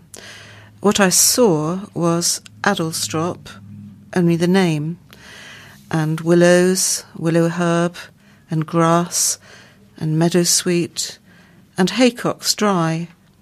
No whit less still and lonely fair than the high cloudlets in the sky. And for that minute, a bird, a blackbird sang close by, and around him, mistier, farther and farther, all the birds of Oxfordshire and Gloucestershire. Wonderful poem. Uh, inevitably, something as famous that, as that, I guess, is bound to uh, promote skits and responses. Here's one I found. It's called Addle What by someone called Teresius. Hey, Cox and Bittersweet. I wouldn't know. I never looked outside the train. Just drank canned beer from a plastic cup until the damn thing started again. It's a bit downbeat, really, isn't it? Anyway, we're going to continue our journey along the same line, or perhaps this isn't as far, my geography isn't what it should be. But we're going to Pershore Station for a poem by John Betjeman, and there's a wonderful example of poetic license in here. See if you can spot it. Pershore Station, or a liverish journey, first class. The train at Pershore Station was waiting that Sunday night. Gas light on the platform, in my carriage, electric light. Gas light on frosty, frosty evergreens, electric on Empire Wood. The Victorian world and the present in a moment's neighbourhood. There was no one about but a conscript who was saying goodbye to his love on the windy, weedy platform with the string- sprinkled stars above when sudden the waiting stillness shook with the ancient spells of an older world than all our worlds in the sign and the sound of the Pershore bells. They were ringing them down for evensong in the lighted abbey near, sounds which had poured through apple boughs for seven centuries here. With guilt, remorse, eternity, the void within me fills, and I thought of her left behind me in the Herefordshire hills. I remembered her defencelessness as I made my heart a stone till she wove her self protection round and left me on my own. And plunged in a deep self pity, I dreamed of another wife, and lusted for freckled faces, and lived a separate life. One word would have made her love me. One word would have made her turn. But the word I never murmured, and now I am left to burn. Evesham, Oxford, and London. The carriage is new and smart. I am cushioned and soft and heated, with a dead weight in my heart. Now, for those of you who know Pershore, you will know full well that the Abbey is nowhere near the railway station. Possibly Betjeman's hearing was exceptionally, exceptionally good. I was I was really concentrating and thinking, well, I'm going to miss it, and I did. I love that. Well, sadly, what I'm going to read next is mm, going slightly less cheerful, but I think it's very important. And it was an article that featured in our local community magazine. Um, I think it's not just thought provoking, but worth sharing with people for its content. And it's tit- entitled Before I Die. Dot, dot, dot. Let's make some plans. In every life, there are only two days that contain less than 24 hours the day that we are born and the day that we die. A lot of planning goes into a birth. An expectant mother and her partner will normally attend antenatal classes and will, and will often write a birth plan, expressing expectations of what they would like and how they would like things to be done if possible, and what they would prefer not to happen. By contrast, people rarely make plans for the manner of their death. Organising wills and funeral plans are reasonably common, but how many people approaching the end of their lives know that they can write what is effectively a death plan as well? In exactly the same way as a birth plan, you can express wishes about how you would like things to be done if possible, and what you would not want to happen. When asked, most people would say that they would rather die at home than in a hospital, and some very elderly or sick people would wish to avoid ever going back to hospital and would rather let nature take its course. If these wishes aren't discussed or recorded, people get onto the conveyor belt of care and end up in hospital and having interventions that they may not actually want. A group of like minded people have come together to form a community collaborative called Before I Die. Dot, dot, dot, Worcestershire. The aim is to encourage discussion and debate about issues relating to death, dying, and mortality, with the aim of celebrating the life left to live and enabling people to have the best natural death possible. The group is organising a free workshop on August the 4th for anybody interested in understanding a bit more about how to go about making plans, recording wishes, and discussing, discussing issues with family and friends. If you would like to know more or to book a place on the workshop, please get in touch via our email address before I die wuss I'm going to read that out again. It's before I die, all one word, and then wuss, W O R C S. So that's all together at gmail.com. We also have a Facebook page where other events will be publicised, and that's www.facebook.com slash before I die wuss, as in W O R C S, slash. So do follow that up if you're interested. I hope it hasn't made you all horribly depressed. Um, I must say that on a personal note, my family did experience just the sort of situation that was described, um, and it resulted in my mum being very open to making um, plans really about how she wants to sort of live out the last few years of her life. Um, and I, I, think it's been a very helpful and um, useful experience for all of us. And we now feel quite ready for when she becomes poorly because we know how she wants to be or where she wants to be and how she and, and the sort of things that she doesn't want to have happen um, because we, we had to go through that and it, it wasn't very easy or nice. So, anyway, that's the end of the less cheerful stuff. And we're going to move on to another John Plush special. If you're interested in classical violin, you will probably have heard of Rachel Podger. She is internationally acclaimed as one of the very best classical and Baroque violinists in the world, with at least 30 CDs to her name. She gives master classes in violin and cello in America, Italy, and the UK. Her recordings of Bach have been top choice in BBC Radio 3's Building a Library, and she has been guest director with the Orchestra of the Age of Enlightenment, with whom she has toured throughout Europe. She also visited Worcester which is where John Plush met up with her.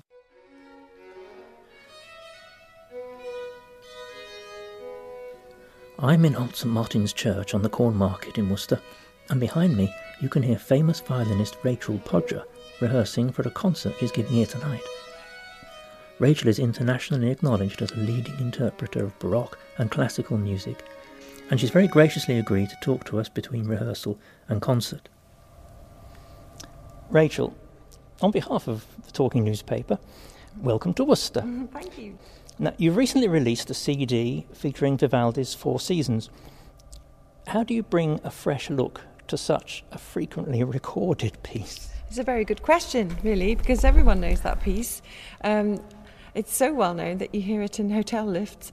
And uh, I mean, there's a reason for its popularity because it, it is. It's got some great tunes, hasn't it? And it's got. It's very programmatic, so it's very um, attractive because you can really hear the birds in the little trills, and you can you can hear the dog in the, in the viola part, and and the, the the fear of the shepherd be- before the storm comes, and you know, it's it's so well illustrated in musical terms.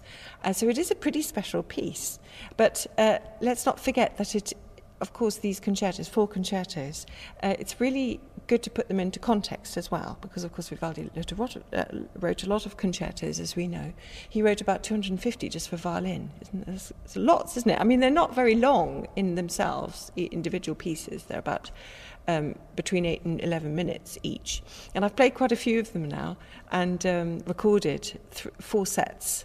Um, and normally in one opus there are about 12 concertos. So I've played quite a few, and I must say, the more I get to know his music, the more fabulous I find it. It's a little bit like just getting to know a person. You know, the more you discover about them, and the more fascinated you become if they're interesting. Um, and so the seasons really do stand out as, as particularly programmatic, kind of interesting pieces. Um, so what I thought I'd do is really just put them into context in my mind and really look at the text and just do what was there. And the other difference that I, get, I guess on our recording is that we don't have a large orchestra, we just have a smaller, or it's just really single string. So there are only eight players. So there's me, then there's a string quartet, so two violins, viola, cello, and then there's a violone, um, which is a fretted kind of double bass instrument. Then we have a theorbo, which is a lute with a really, really long neck uh, can play uh, really low bass notes, 16 foot notes. Um, and then there's an organ and a harpsichord. So there are actually eight players. And uh, you might think, oh, that might sound rather, you know, puny or not very dramatic, but actually we do make quite a racket when we need to, you know, in the stormy bits. And, and it can also be very, very soft. And, and the great thing about that is, that you have because it's more like chamber music and you, you have more flexibility. You can talk to each other more in, while you're playing. Despite being a world renowned performer in Baroque and classical music, you're equally at home with very modern compositions, uh, new commission by Owain Park, for example. Yes, that, that's quite a very recent thing, actually. I mean, I, I, I, played a fair bit of contemporary music when I was growing up, just to, to get to know it, you know, the, the way you do when you learn uh, repertoire. Um, so I played some at school and in the orchestra, which was a, a bit of an adventure. Um, quite kind of atonal stuff actually at the time. It was a bit of an experiment, which was really interesting, uh, and it definitely widens your horizons. But since I've got completely steeped into Baroque and, and uh, early classical and classical music, um, I haven't really had the opportunity to, to be honest. I've, I've, you know, I'm not kind of closed to the idea. So when this this opportunity occurred, um, to, this came about because I was doing a project with this vocal group called Voces Eight, so eight singers. Um, and we, we were going to do a project together, which we've, we've actually now premiered, uh, called A Guardian Angel. And there's a piece by Heinrich Franz Ignaz von Biber, it's a bit of a mouthful, isn't it? Um, uh, a Bohemian composer from the 17th century, a uh, real whiz on the violin. Um, he, he wrote a Passacaglia for solo violin, and, which is a very beautiful piece. And the uh, the director of Voces Eight, he heard that me play that piece on a CD, and he thought, "Oh gosh, wouldn't it be great if we could do something around that?" And so he approached me, and we thought, "Okay, let's see what we can do." Well, there aren't any pieces for eight singers and one violin, are there? Um, so why don't we ask someone to write one? so we did. So Owain Park, who's uh, a young composer, he wrote a piece, and there, there actually is another piece by James Macmillan uh, which we also played. So we, we do those in the concert program, we do those at the end of each half. And it's rather effective um, I, I found it really spellbinding actually because the, the roles of the instrument and the singers are very different, of course. And then when they come together, it's kind of really significant and there's a real kind of hidden message in it. And it's all to do with angels, that program. It's lovely. 2018 sees you recording the Bach cello suites transposed for violin. Now, I would imagine that a composer for the cello would have had the voice and the character of the cello in his mind when he wrote it. So, how do you stay faithful to that character when you're up an octave and a bit on a violin? Mm, very good question. Um, I'm not actually completely sure how much Bach writes for the instrument and how much he writes just, you know, coming from him, coming from his mind and his heart and his soul all put together. Um, I think there's probably a very good balance between the two because, of course, he does write incredibly well for the violin, as we know from the solo pieces. He writes, actually, I don't think he writes particularly well for singers, what, what I hear from singers' point of view.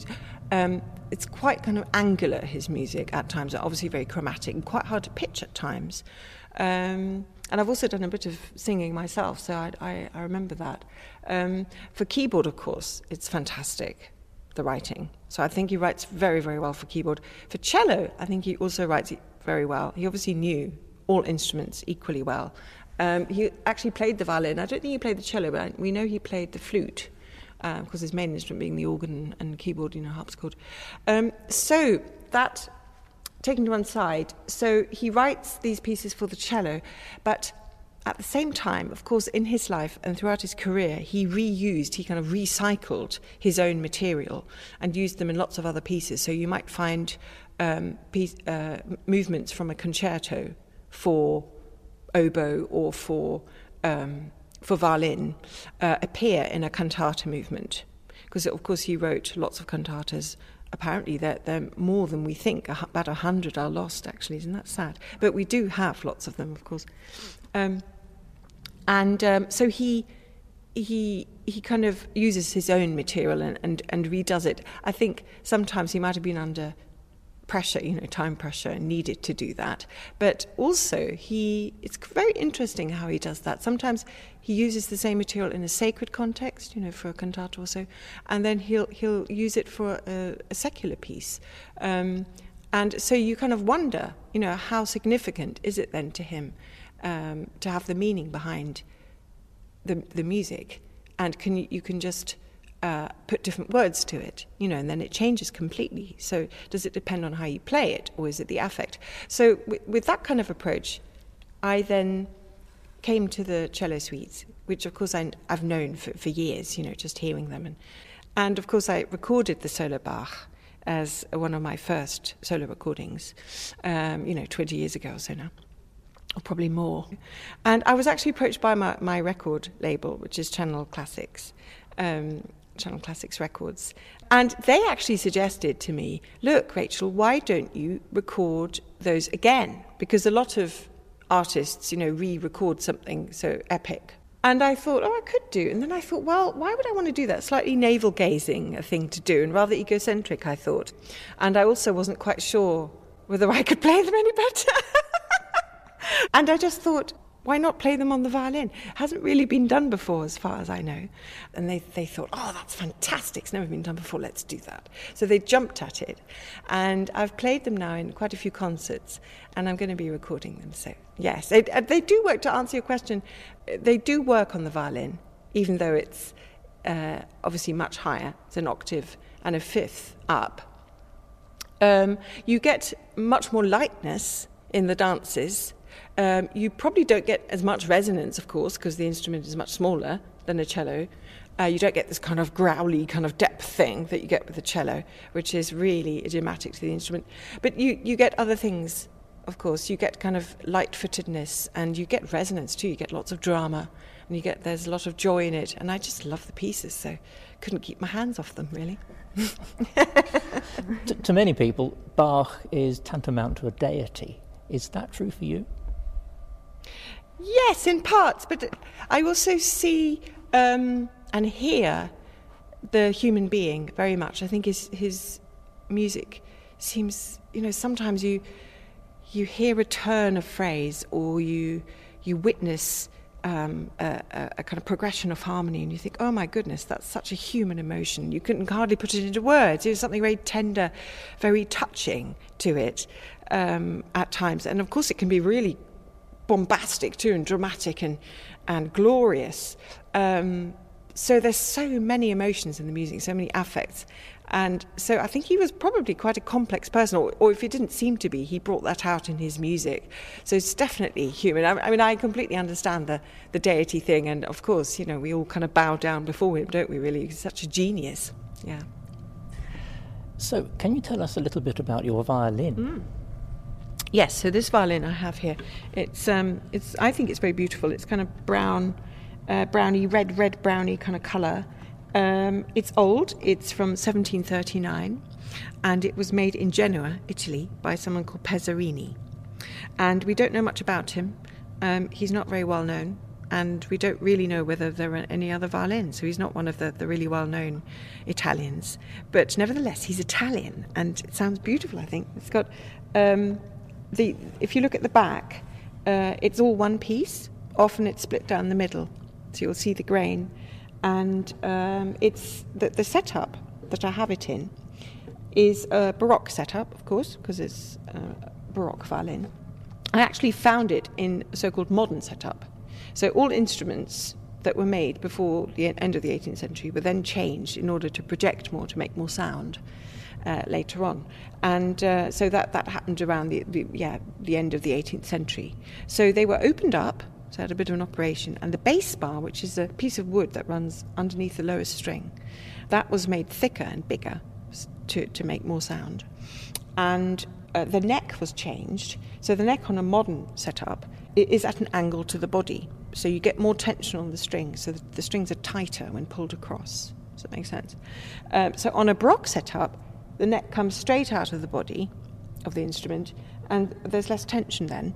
Uh, the bridge is also slightly more squat, and the tailpiece is just simpler. Um, and there are no fine tuners. If you're familiar with, with string instruments, you normally have a fine tuner to, to, to, to tune the, the metal strings. And because these are, these are gut strings, so the E string and the A and the D, they're all made of pure gut. So there's no covering. There's no, they're not wound strings like on a modern instrument. And the G string is the only one that has some winding, because otherwise it would be huge. That you wouldn't be able to get your finger on it. um, so the, the old parts of the, the, the parts of this violin that are old are the body and the scroll and the neck. I had redone, so I had it so-called re-baroqued. If you see what I mean, it's not really a word, is it? Um, and it makes the most beautiful sound. Shall I play you a bit? So this is a little bit of the Biber Passacaglia that I talked about earlier, and I'll just play you the end. Before you do, Rachel Podger, thank you very much. it's my pleasure.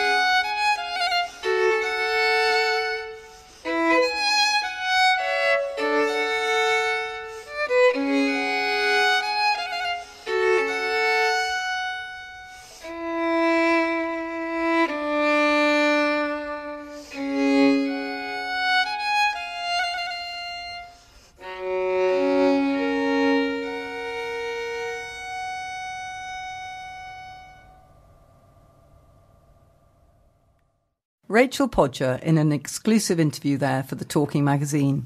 She rounded off her chat with John Plush with a unique performance, just for us, of part of Biber's Passacaglia for solo violin. Rather special. And now on to some light-hearted current news. This article appeared recently in the Times, and it's all about dummies. So it's called the 40 Stone, or the headline is the 40 Stone Rescue Dummy with a big role tackling obesity crisis. As doctors struggle to cope with the increasing burden of the obesity epidemic, at least one person has a reason to be cheerful.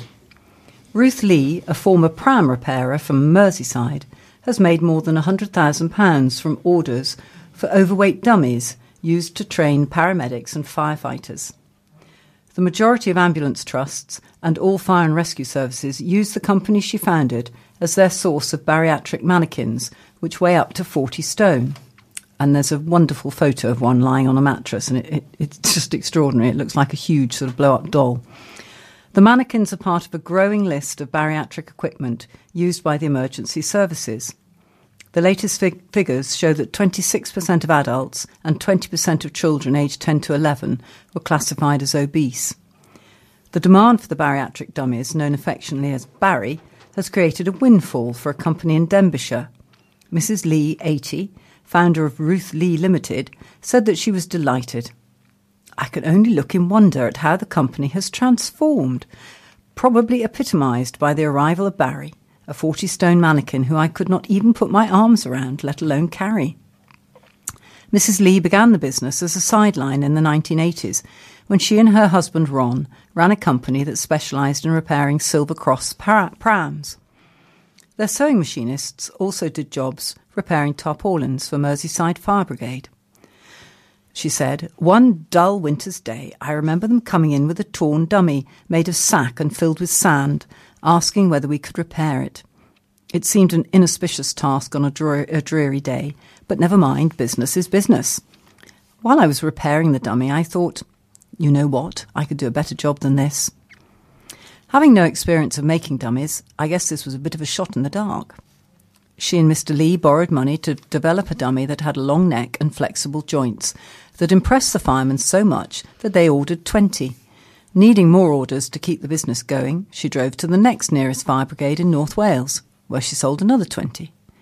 My next step was to investigate the number of brigades in the country, about 68 at the time, and over the next three years, with most of my time spent in the car and knocking on doors, I visited all of them with 100% success.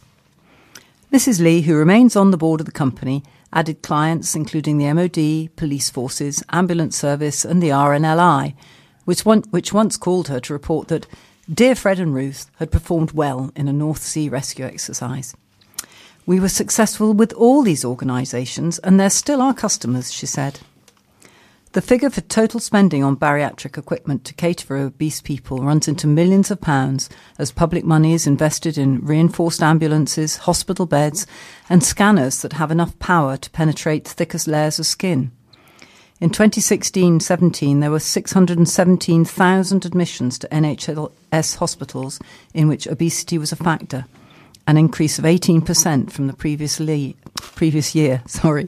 Mrs. Lee, who lives next door to her company's factory, recalled that she became a celebrated figure among the emergency services with a variety of nicknames. It was the bag lady, the dummy woman, and no doubt other names that my customers were far too polite to mention, she said. I can imagine that she'll probably go on making a bit more money, don't you? Because I don't think that we're all going to suddenly get thin. So that brings me on to, I think, an excerpt from a book which you were going to deliver, Catherine, about sayings yes. and interpretations. Yes, that's right. Yes, so this is quite light-hearted.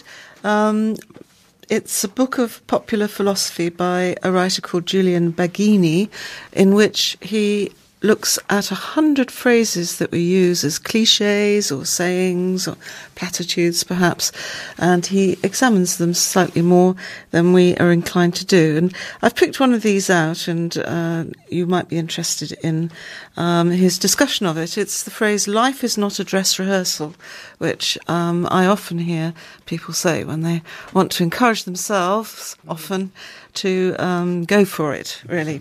Life is not a dress rehearsal. This is what Julian Baggini has to say about it. It's easy saying what things are not. Life is not a bed of roses. God is not an old man sitting in a cloud. Winning isn't everything. Some negations, however, are more informative than others. Thinking about why an egg is not an elephant won't get you very far, whereas reali- realizing life is not a dress rehearsal might. It's a reminder that this life is a one shot deal, and if you mess it up, there's no second try. However, you need to push the metaphor a little further if you are to work out what you've got to do about this. For if life is not a dress rehearsal, is it the main performance or merely an audition? There's an urgency in both, but it's not of the same kind. The problem with the audition metaphor is that no one really knows the criteria for the casting or even the nature of the show. Actually, it looks as if there is no director at all, and that the more we attempt to shine in the spotlight, the less able we are to see that the dark stalls are empty. The idea of audition implies the need to impress someone. But if life is just the show, as long as we're not so bad as to get booed off, why worry about how others judge us? When the curtain comes down, we won't be around to see if we get a standing ovation. But what then is the point of a spectacle without spectators? The reality is that life is not a dress rehearsal because it is no kind of performance at all. We must act, not in the theatrical sense, but as agents in the real world. The metaphor doubly misleads because living well takes practice.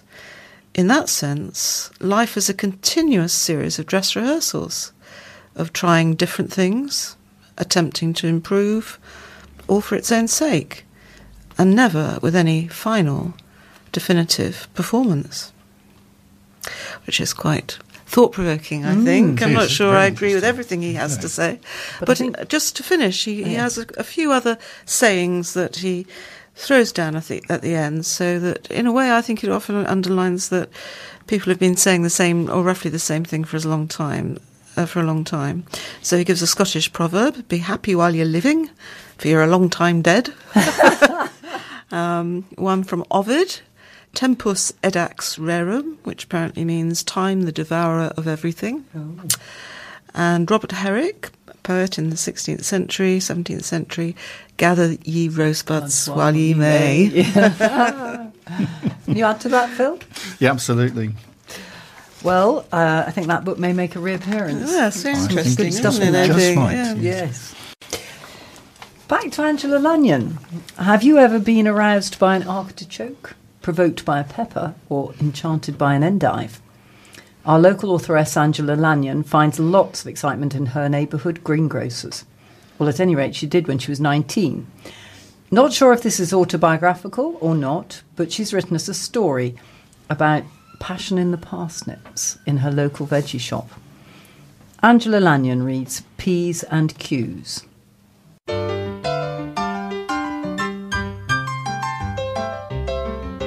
He didn't look stupid. In fact, he was drop dead gorgeous. But what was so fascinating about a cauliflower? I wondered what he was up to. Can I help? I asked. Do you know, he said, they've now got a machine that picks cauliflowers and shrink wraps them. One of those food inspectors. He'll be on about keeping things clean, I thought, as I caught sight of myself in the mirror. It was really there to see the customers weren't dropping things into their shopping bags, not for me to admire myself. At least that's what Mr. Hadley said, and it was his shop, so I suppose he had to be right. It was raining, and I'd been unloading the deliveries. My hair was plastered to my face, and I'd mud all down the front of my overall. I brushed it off as casually as I could. Not a lot of variety, have you, Kelly?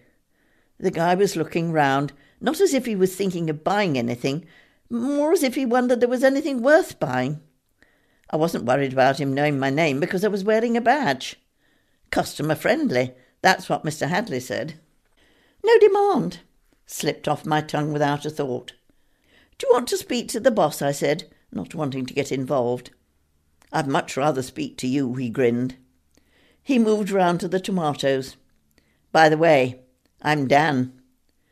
Seemed to suit him somehow. Dark wavy hair, big blue eyes, and a broad chest. Really filled his shirt when I looked at him properly. He wouldn't have any trouble lifting a sack of potatoes, that was for sure. I was watching him carefully because I knew the tomatoes had gone over, not that they were much to start with. But he was inspecting them closely, and I was inspecting him closely. I'd plenty of time, as the shop was empty, till old Mrs. Price came in. You're right then? I asked, once she was inside and shaking her umbrella. Good weather for ducks. Mr. Hadley been keen on customer relations, and she was one of our regulars. What you after this morning, love? I don't like these cauliflowers, she said. Not in plastic. So much for no old Dan, I thought. Keeps them nice, I told her with a big smile. Fresh. Can't breathe, she replied, like having your corsets on all night. I didn't know anything about corsets, but I knew Mr. Hadley liked things wrapped. Don't want them picked over, he'd say. You get left with the rubbish. Not that most of it wasn't rubbish to start with. Since he'd heard a new greengrocer was opening, he sort of lost interest, and the shop was going downhill as fast as a ski slope. Grumbling to herself, Miss Price moved over to the carrots. I watched Dan watching her. Maybe he's after her purse, I thought. Mr. Hadley always said there were criminals everywhere, and maybe he was right. Maybe Dan was one of them, or perhaps he'd a weapon in the sports bag he was carrying. Thoughts rushed through my head till I felt dizzy. In a flash, I saw myself the heroine of a hold-up, striking him down with a marrow. We'd only two left, and either of them would have stopped a bus. But where was the boss? I couldn't see myself protecting Miss Price all on my own. Kelly Carter, nineteen-year-old greengrocer's assistant in hold-up drama. Maybe I'd have my picture in the paper, or even on telly. What if he had a gun?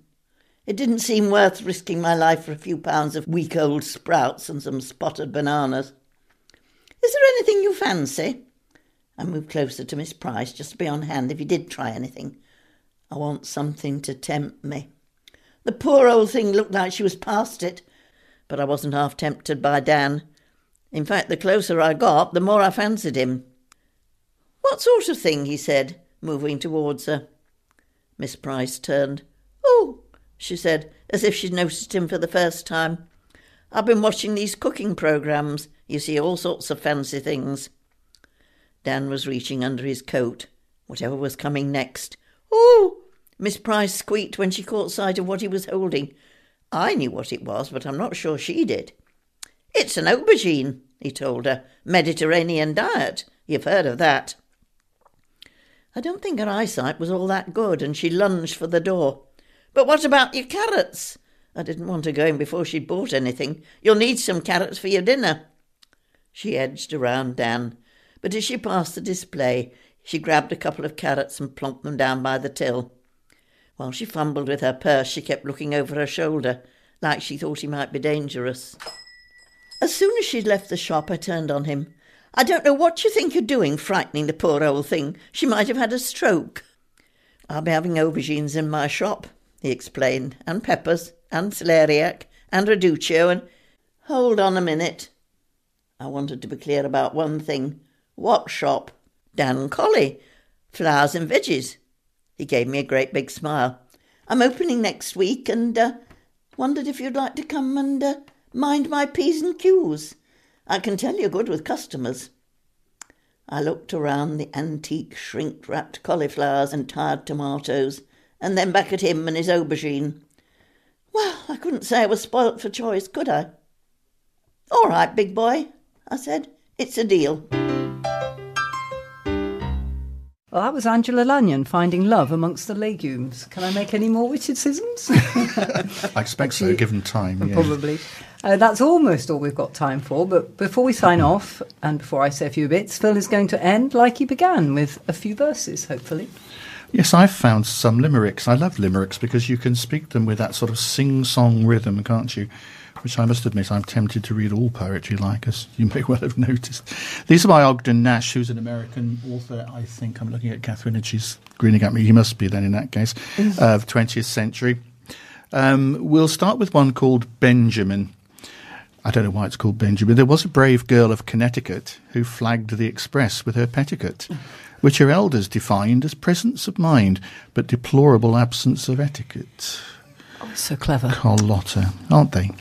There was an old man in a trunk who inquired of his wife, Am I drunk? She replied with regret, I'm afraid so, my pet. And he answered, Just as I think. my favourite one coming up. It's called Arthur. Again, goodness knows why. There was an old man of Calcutta who coated his tonsils with butter, thus converting his snore from a thunderous roar to a soft oleaginous mutter. Oh, wow. That's so good. I think actually this is just maybe sort of come up with an idea that, you know, maybe our listeners could send in their best limericks. And we Oh, wouldn't pick that be one. good? Yes, that Yeah. would be Read it wonderful. next time we're Yes, on. What do you reckon? It'd be fun. Yes, I well- think, okay, over to you, readers. A little bit of a challenge there. So that's it for this evening. I'd like to say a, a huge thank you to John for guiding us through this first magazine, magazine edition for us newbies. We do hope you like what we've put together. And a big thank you too for um, our copiers for this edition. That's Sylvia and David Day. And finally, thanks very much to Phil and Catherine for their fabulous contributions this evening. As I said at the beginning, any feedback will be most appreciated. So it's goodbye from me, Pippa. And from me, Catherine. And from me, Phil.